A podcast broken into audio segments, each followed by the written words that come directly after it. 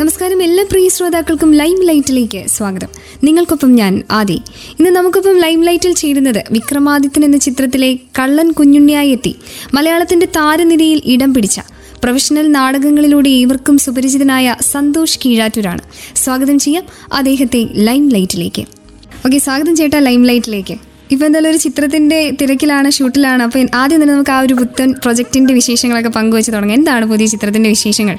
ആ ഇത് നമ്മുടെ പുലിമുരുകൻ സിനിമ സംവിധാനം ചെയ്ത വൈശാഖ് വൈശാഖ് സംവിധാനം ചെയ്ത മധുരരാജ സിനിമയ്ക്ക് ശേഷം സംവിധാനം ചെയ്യുന്ന സിനിമയാണ് നൈറ്റ് ഡ്രൈവ് ഇതിലെ പ്രധാന വേഷം അഭിനയിക്കുന്നത് റോഷൻ മാത്യു അന്നാബെൻ ഇന്ദ്രജിത്ത് സുകുമാരൻ കലാഭവൻ ഷാജു ഒരു വലിയ കൈലാഷ് സിദ്ദിഖ് അങ്ങനെ തുടങ്ങിയ മുത്തുമണി തുടങ്ങിയ വലിയൊരു താരനിര ഈ സിനിമയിലുണ്ട്. അപ്പൊ ആ സിനിമയാണ് ഇപ്പൊ ചെയ്തുകൊണ്ടിരിക്കുന്നത്.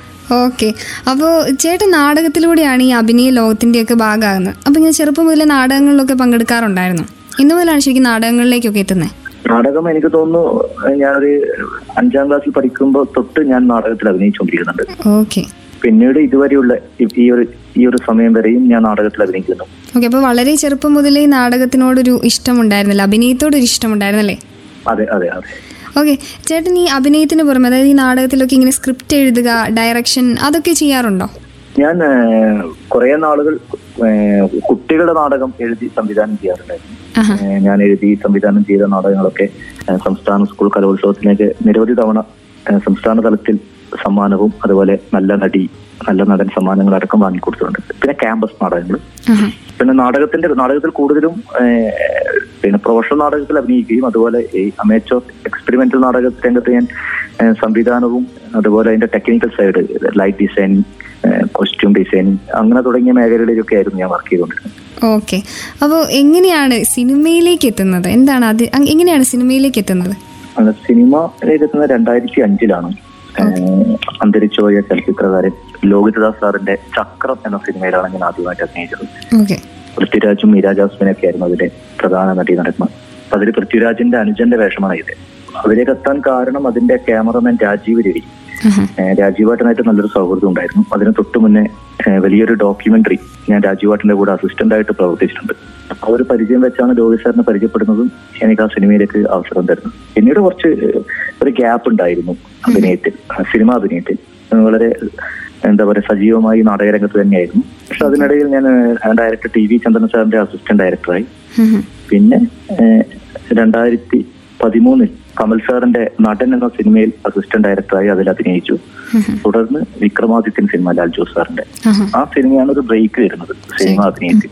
ഓക്കെ അപ്പോൾ നമ്മൾ വിക്രമാദിത്യന്റെ കാര്യം പറഞ്ഞു. അപ്പോൾ വിക്രമാദിത്യനകത്തെ ആ കള്ളൻ കുഞ്ഞുണ്ണി ഏറെ ശ്രദ്ധിക്കപ്പെട്ട അല്ലെങ്കിൽ എന്താ ചേട്ടൻ ഏറെ നേരം സ്ക്രീനിൽ ഇങ്ങനെ തിളങ്ങി നിൽക്കാൻ കാരണം ഒരു ക്യാരക്ടറാണ് അപ്പോൾ എങ്ങനെയാണ് ആ ചിത്രത്തിലെ ആ ചിത്രത്തിലേക്ക് എങ്ങനെയാണ് ശരിക്കും എത്തുന്നത്? അത് പിന്നെ ലാൽ ജോസ് സാർ എന്റെ ഫോട്ടോ കണ്ടിട്ട് ഉം ഉം. ലാൽ ജോസ് ആ ക്യാരക്ടറിലേക്ക് ഒരു പുതിയ ആൾക്കാർ അന്വേഷിച്ചുകൊണ്ടിരിക്കുകയായിരുന്നു ആഹാ. അങ്ങനെ അന്വേഷണത്തിന്റെ ഭാഗമായാണ് ഇപ്പോഴത്തെ കമാരം സിനിമ കമാര സംഭവം പോലുള്ള സിനിമ സംവിധാനം ചെയ്ത രതീഷ് അമ്പാട്ട് അദ്ദേഹമാണ് എന്റെ ഒരു സ്റ്റില്ല് ലാൽ ജോസ് സാറിനെ കാണിക്കുന്നത് അപ്പൊ സ്റ്റില്ല് കണ്ടപ്പോൾ ലാൽ ജോസ് സാറിന് തന്നെ അറിയാം കാരണം നടൻ സിനിമയിൽ ലാൽ ജോസ് സാർ അഭിനയിക്കാൻ വന്നിട്ടുണ്ട് അപ്പൊ ഞാൻ നടൻ സിനിമയിൽ സഹസം സഹ- സഹ- സഹസംവിധായകനായി. അങ്ങനെ എന്നെ എൽ ജിയുടെ ഓഫീസിലേക്ക് വിളിക്കുകയും കാര്യങ്ങളൊക്കെ പറയുകയും ആ ക്യാരക്ടർ വേണ്ടി കുറച്ച് ബോഡി ഫിറ്റ്നസ് ഒക്കെ വരുത്തുകയും ചെയ്തതിന് ശേഷമാണ് സാർ എന്നെ ആ കഥാപാത്രമായി ഫിക്സ് ചെയ്യുന്നത്. ഓക്കെ ഏട്ടാ അപ്പോൾ പുലിമുരുകനകത്തെ ആ ഒരു അച്ഛൻ വേഷം അതും ഒരുപാട് ശ്രദ്ധിക്കപ്പെട്ട ഒരു ക്യാരക്ടറാണല്ലേ അതെ അപ്പൊ എങ്ങനെയാണ്? അതിലേക്ക് എത്തുന്നത് എങ്ങനെയായിരുന്നു? അത് ഞാൻ ഈ വിക്രമാദിത്യൻ സിനിമയുടെ ഒരു വിജയത്തിന് ശേഷം എന്റെ ഒരു ക്യാരക്ടർ നന്നായി എന്നുള്ളൊരു പൊതുവെയുള്ള ചർച്ചയുടെ ഭാഗമായി എനിക്ക് സിനിമകൾ കിട്ടാൻ തുടങ്ങി. അങ്ങനെ തന്നെയാണ് ഒരു പക്ഷെ വൈശാഖൻ എന്റെ എന്താ പറയാ ആ ഒരു ക്യാരക്ടർ ഞാൻ ആപ്റ്റ് ആണ് എന്ന് കരുതിക്കൊണ്ട് തന്നെ ആയിരിക്കണം ആ ക്യാരക്ടർ എനിക്ക് തരാൻ കാരണം. ഓക്കെ ഏട്ടാ അപ്പോൾ തളിപ്പറമ്പാണ് ചേട്ടന്റെ സ്വദേശം. അപ്പോൾ ഇങ്ങനെ ഷൂട്ടിങ്ങും തിരക്കുകളൊക്കെ ആയിട്ട് ഇങ്ങനെ നടക്കുമ്പോൾ സ്വദേശം മിസ് ചെയ്യാറുണ്ടോ തളിപ്പറമ്പ്? ഇപ്പൊ ഈ രണ്ടു കൊല്ലായിട്ട് കൊറോണയാണ്. കൂടുതൽ സമയം വീട്ടിൽ തന്നെയായിരുന്നു. അതിനു മുന്നേ. സ്വദേശം മിസ് ചെയ്യാറുണ്ടോ ചോദിച്ചു കഴിഞ്ഞാൽ ഞാൻ ഗ്യാപ്പുള്ള സമയത്തൊക്കെ ഞാൻ എന്റെ നാട്ടിലേക്ക് ഓടിപ്പോകുന്ന ഒരാളാണ്. നാട്ടിലെ എല്ലാ പരിപാടിയിലും. ഒരു ദിവസം ഒഴിവ് കിട്ടിയാൽ ഞാൻ നാട്ടിൽ പോവുകയും നാട്ടിലെ എല്ലാ പരിപാടിയും കല്യാണമായാലും അവിടുത്തെ ഉത്സവമായാലും എല്ലാ മരണ വീട്ടിലായാലും എല്ലാ സ്ഥലത്തും പോകുന്ന ഒരാൾ തന്നെയാണ്. ഇപ്പോഴും അങ്ങനെ തന്നെയാണ്. കുറച്ച് കുറച്ചും കൂടി എന്താ പറയാ സമയക്കുറവുണ്ട്. എന്നാലും സമയം കിട്ടുമ്പോഴൊക്കെ കീഴാറ്റൂർ തന്നെയാണ്. കാരണം എന്റെ ഫാമിലി ഒക്കെ കീഴാറ്റൂർ തന്നെയാണ്. അച്ഛനും അമ്മയും ഭാര്യയും മോനും സഹോദരന്മാരും എല്ലാവരും കീഴാറ്റൂർ. അവിടെയാണ്. അപ്പൊ നാട്ടിലെ ഏറ്റവും പ്രിയപ്പെട്ട ഒരു കാര്യം ചോദിച്ചാൽ എന്താണ്? കുടുംബമല്ലാതെ നാട്ടിലെ ഏറ്റവും പ്രിയപ്പെട്ട ഒരു കാര്യം ചോദിച്ചാൽ? നാട് തന്നെയാണ് എനിക്ക് ഏറ്റവും ഇഷ്ടം. ഒന്ന് എനിക്ക് കീഴാറ്റൂർ എന്ന് പറയുന്ന ഒരു ചെറിയൊരു ഗ്രാമമാണ്. വളരെ അപ്പൊ ആ ആ നാടിനോടുള്ള ഇഷ്ടം തന്നെയാണ്. ആ നാട്ടിൽ ഏറ്റവും പ്രിയപ്പെട്ട ഇഷ്ടം എന്ന് വെച്ചാൽ ഇപ്പൊ അതിന്റെ ഒരു ഓരോ വർഷവും നടക്കുന്ന ഞങ്ങൾ അവിടെ നടക്കുന്ന ഒരു കളിയാട്ടമുണ്ട്. അത് എല്ലാ എല്ലാ വർഷവും ജനുവരി മാസമാണ് നമുക്ക്. അത് മാത്രമല്ല എനിക്ക് ഏറ്റവും എനിക്ക് എനിക്ക് പ്രധാന ഇഷ്ടം എന്റെ എന്റെ ആ നാടിനോടാണ്. അപ്പോൾ ഈ കൊറോണ കാലത്ത് നാടക മേഖലയ്ക്ക് ഒരുപാട് പ്രതിസന്ധിയിലൊക്കെ ആയിരുന്നു. അപ്പോൾ ഈ ലോക്ക്ഡൌൺ സമയത്ത് എങ്ങനെയായിരുന്നു നാടക ലോകം? ചേട്ടന്റെ ഒരു എക്സ്പീരിയൻസ് വെച്ച് എന്താണ് എന്താണ് പറയാനുള്ളത്? ഇല്ല കൊറോ കൊറോണ കാലത്ത് കാര്യമായിട്ടൊന്നും പിന്നെ നാടകങ്ങൾ കാണുവാനോ അല്ല നാടകം അവതരിപ്പിക്കൽ മാത്രമല്ല. അതായത് ഒരു തിയേറ്റർ ആക്ടിവിസ്റ്റ് എന്ന് പറയുമ്പോൾ തിയേറ്റർ ആർട്ടിസ്റ്റ് എന്ന് പറയുമ്പോൾ അദ്ദേഹം നാടകത്തിൽ അഭിനയിക്കുന്നതിനപ്പുറം പോയി കാണുക എന്നതും കൂടി ഈ നാടകത്തിന്റെ ഒരു ഒരു പ്രത്യേകതയാണ്. ഈ കൊറോണ കാലത്ത് നാടകങ്ങളൊന്നും കാണാൻ പറ്റിയില്ല. കൊറോണ കാലത്ത് ഞാൻ ആകെ മൂന്ന് സ്റ്റേജിൽ മാത്രമേ ഞാൻ നാടകം അവതരിപ്പിച്ചുള്ളൂ. കാരണം ഞാൻ അവതരിപ്പിച്ചുകൊണ്ടിരിക്കുന്ന ഒരു സോളോ ഡ്രാമ ഉണ്ട്. പെണ്ണടൻ എന്ന സോളോ ഡ്രാമ. അത് ഈ രണ്ടായിരത്തി ഇരുപത്തി ഒന്ന് തുടക്കം ജനുവരി ഒന്ന് രണ്ട് മൂന്ന് മൂന്ന് ദിവസം ഞാൻ എന്റെ നാട്ടിൽ തളിപ്പറമ്പിൽ ഒരു അറുപത് പേരെ പ്രവേശിപ്പിച്ചുകൊണ്ട് ഞാൻ അവിടെ സംഘടിപ്പിക്കുകയുണ്ടായി.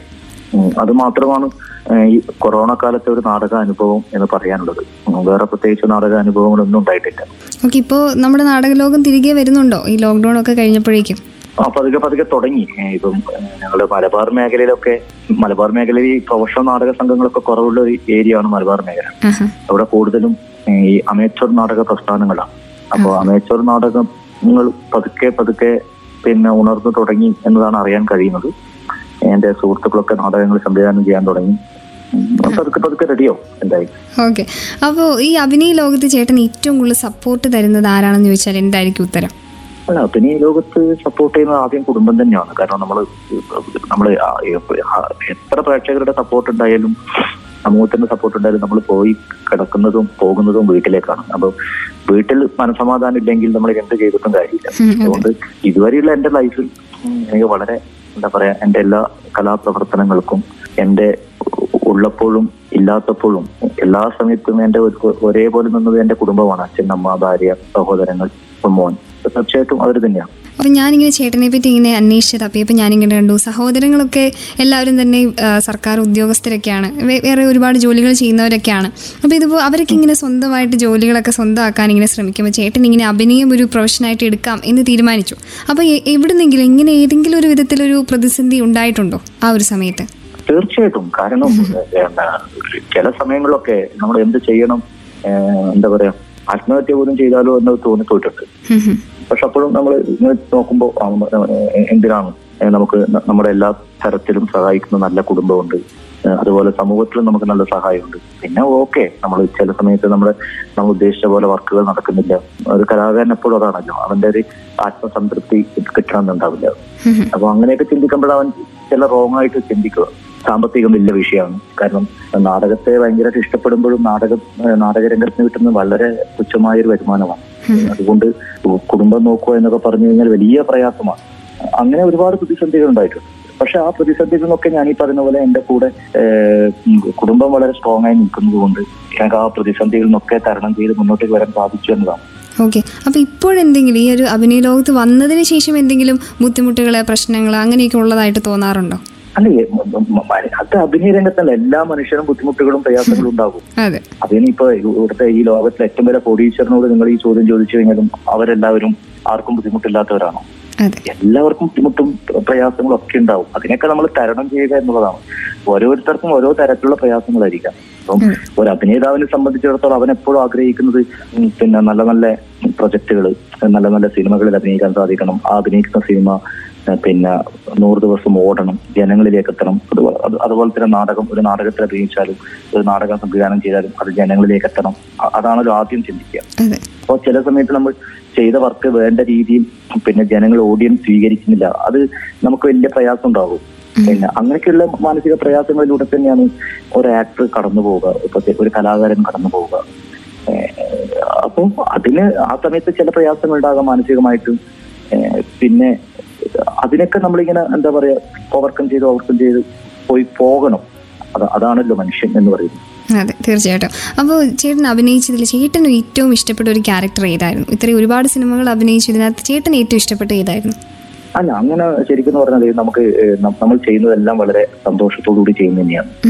അതിൽ ചില മനസ്സിൽ കുറെ കാലം തങ്ങി നിൽക്കും.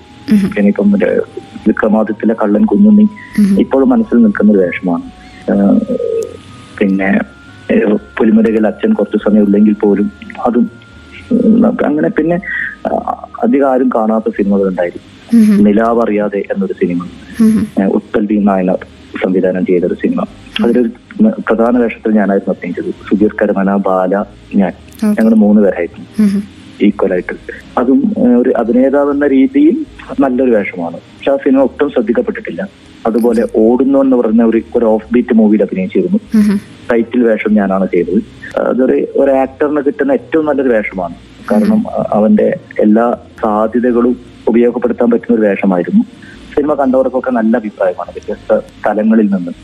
ബുദ്ധിജീവി തലങ്ങളിൽ നിന്നായാലും അല്ലെങ്കിൽ ഒരു ഒരു കൊമേഴ്സ്യൽ തലത്തിൽ നിന്നായാലും എല്ലാ തലത്തിലും സിനിമ കണ്ടവർക്കൊക്കെ നല്ല എന്റെ കഥാപാത്രത്തോട് നല്ല അഭിപ്രായമായിരുന്നു പക്ഷെ സിനിമ വേണ്ട രീതിയിൽ മാർക്കറ്റ് ചെയ്യാനോ അത് ചെയ്യാൻ പറ്റിയില്ല.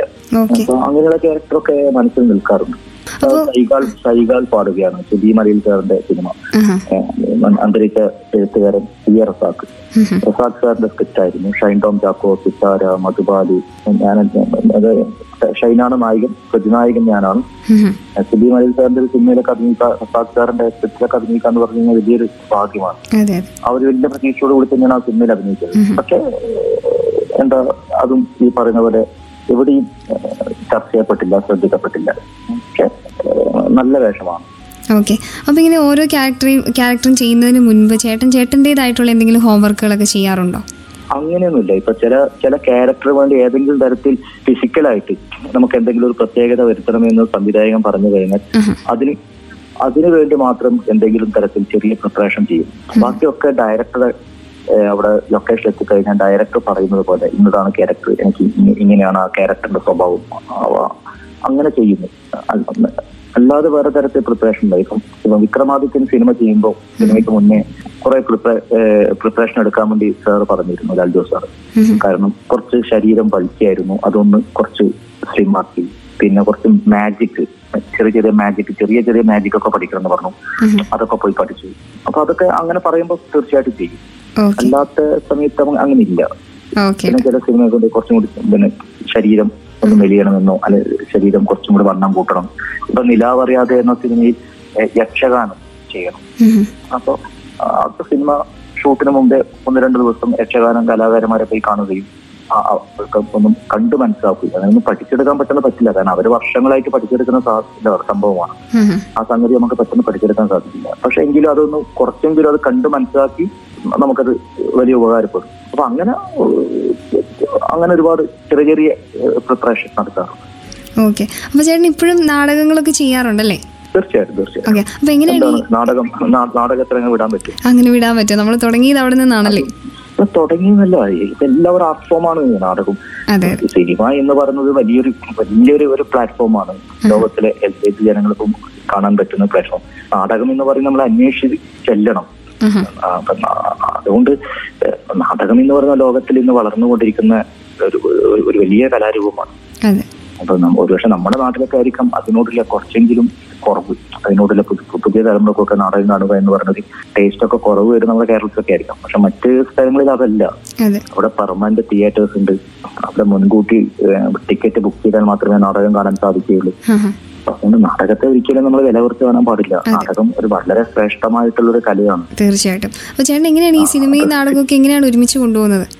അങ്ങനെ ഞാനൊരു ഒരു മുന്നൂറ്റി അറുപത്തി ആറ് ദിവസം നമുക്ക് സിനിമ ഷൂട്ടിംഗ് ഒന്നുമില്ല മനസ്സിലായില്ലേ? പക്ഷെ നാടകം കളിക്കണം എന്ന് തോന്നിക്കഴിഞ്ഞാൽ ഞാൻ ആ- ഡേറ്റ് മാറ്റി വയ്ക്കുകയും ആ- സമയത്ത് ആ- ഡേറ്റിന് സമയത്ത് വരുന്ന സിനിമകൾ മാറ്റി വെക്കും. ഇത് നാടകമാകുമ്പോൾ നമുക്ക് മുൻകൂട്ടി പ്ലാൻ ചെയ്യാൻ സാധിക്കും. സിനിമ അതല്ല. സിനിമ ഇപ്പൊ ഇന്ന് രാത്രി നമുക്കൊരു കോൾ വരും. നാളെ ഒരു സിനിമയിൽ അഭിനയിക്കാറുണ്ട് എനിക്ക് ഉടനെ ആ സെറ്റിലേക്ക് പോകണം. പക്ഷെ നാടകം നമ്മൾ അവതരിപ്പിക്കുകയാണെങ്കിൽ മുൻകൂട്ടി ഒരു മാസം മുന്നേ അല്ലെ രണ്ട് മാസം മുന്നേ മുൻകൂട്ടി നമ്മൾ തിയേറ്റർ ബുക്ക് ചെയ്യുന്നു കാര്യങ്ങളൊക്കെ. അപ്പോൾ നമ്മുടെ കയ്യിൽ കറക്റ്റ് ഡേറ്റ് ഉണ്ടാവും. ഇന്ന ഡേറ്റ് ഞാനിങ്ങനെ എനിക്ക് പെർഫോമൻസ് ഉള്ള ഡേറ്റ് ആണ് എന്ന് എന്നെ വിളിക്കുന്ന സിനിമയുടെ ആൾക്കാർക്ക് പറയാൻ സാധിക്കും. മുന്നൂറ്റി അറുപത്തി ആറ് ദിവസം നാടകം കളിക്കേണ്ട സാഹചര്യം കേരളത്തിലില്ല അതും ഞാൻ പറയാം. പ്രൊഫഷണൽ നാടകവേദിയിലുണ്ട് ഞാൻ പ്രൊഫഷണൽ നാടകവേദിയിൽ ഇപ്പൊ അഭിനയിക്കാത്തത് കുറെ കാലമായി. ഒരു പ്രൊഫഷണൽ നാടക ട്രൂപ്പിൽ ഞാൻ അഗ്രിമെന്റ് ചെയ്ത് കഴിഞ്ഞാൽ എനിക്ക് സിനിമയിൽ അഭിനയിക്കാൻ പറ്റില്ല. കാരണം അതിൽ ഒരു ഒരു വർഷം അഗ്രിമെന്റ് ചെയ്താൽ ആ വർഷം തീരുന്നത് വരെ ആ ട്രൂപ്പിന്റെ കൂടെ സഹകരിക്കണം. പക്ഷെ ഞാൻ ചെയ്യുന്ന ഒരു ഇപ്പത്തെ ഇപ്പോഴത്തെ ഒരു നാടകം എന്ന് പറയുന്നത് അതല്ല. അത് ഞാൻ തന്നെ സ്വന്തമായിട്ട് ചെയ്യുന്നതാണ് അതുകൊണ്ട് എനിക്ക് എന്റെ ഒരു ടൈം നോക്കിയിട്ട് എനിക്കത് അവതരിപ്പിക്കാൻ സാധിക്കും. Okay okay. ഓക്കെ ഏട്ടാ അപ്പോൾ ചേട്ടനെ ഏറെ സന്തോഷിപ്പിച്ച ഒരു സംഭവം. അല്ല അഭിനയ ലോകത്ത് ചേട്ടന് ഏറ്റവും കൂടുതൽ സന്തോഷം തന്ന ഒരു കാര്യം ചോദിച്ചാൽ ചേട്ടൻ ഏത് സംഭവമായിരിക്കും പറയാ? അഭിനയ ലോകത്ത് എനിക്ക് ഏറ്റവും കൂടുതൽ സന്തോഷിപ്പിച്ച സംഭവം ഒന്ന് എനിക്ക് രണ്ടായിരത്തി ആറിൽ ഞാൻ നാടകം ഈ പറഞ്ഞ പോലെ സോറി ഇപ്പൊ നിങ്ങൾ ചോദിച്ച ഒരു ചോദ്യം തന്നെയാണ്. കാരണം നാടകം എന്ന് പറയുമ്പോൾ ഇപ്പൊ എല്ലാവർക്കും ഒരു ഡൗട്ടാണ് ഈ നാടക നാടകത്തിൽ അഭിനയിച്ചുകൊണ്ട് ജീവിക്കാൻ സാധിക്കുമോ? അതൊരു അതൊരു തൊഴിലായിട്ട് സ്വീകരിക്കാൻ പറ്റുമോ? എന്നുള്ള ചോദ്യങ്ങളൊക്കെ എല്ലാവരും സമൂഹം ചോദിക്കുന്നതന്നെയാണ്. അപ്പൊ പ്രത്യേകിച്ചും നാടകങ്ങൾ കാണാത്തവർക്ക് ഞാൻ എന്താണെന്ന് അറിയില്ല അപ്പൊ ഞാൻ ഞാൻ എന്റെ നാട്ടിൽ നിന്ന് പോകുന്നു.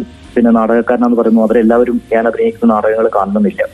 അപ്പോൾ ആദ്യമൊന്നും അത്ര വലിയൊരു നാടകക്കാരനോട് വലിയ എന്താ പറയാ ഒരു മമതിയോ സ്നേഹമോ ഇല്ല പക്ഷേ രണ്ടായിരത്തി ആറിൽ സംസ്ഥാനത്തെ ഏറ്റവും മികച്ച നാടക നടന്റെ അവാർഡ് എന്നെ തേടി വരികയാണ്.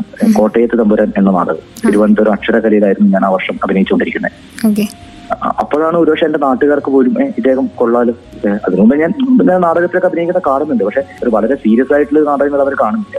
അത് ജീവിതത്തിലേക്ക് ആദ്യമായിട്ടൊരു സംസ്ഥാന ഗവൺമെന്റിന്റെ പുരസ്കാരം തേടി വരുന്നത് വലിയൊരു അനുഭവമാണ്. പിന്നെ അതുപോലെ തന്നെ ഇപ്പം വിക്രമാദിത്യൻ എന്നൊരു സിനിമയിൽ അഭിനയിക്കുന്നു. ആ സിനിമ നൂറ് ദിവസം ഓടുക.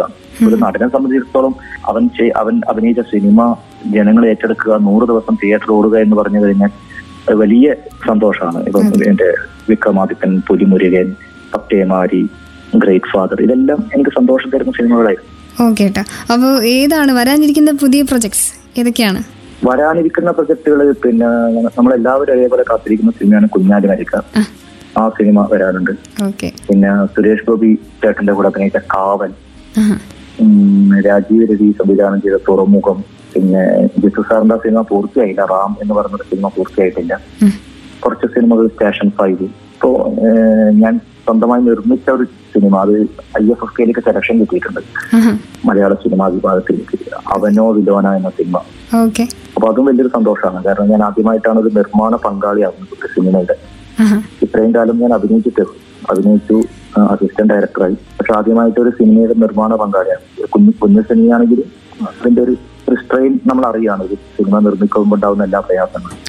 അത് ആദ്യമായിട്ട് സ്ക്രീൻ ചെയ്യാൻ പോകുന്നത് ഐ എഫ് ഓക്കെ തിരുവനന്തപുരത്ത് ഫെബ്രുവരിയിലാണ് അറിയില്ല അതിന്റെ കറക്റ്റ് ഡേറ്റ് വന്നിട്ടില്ല.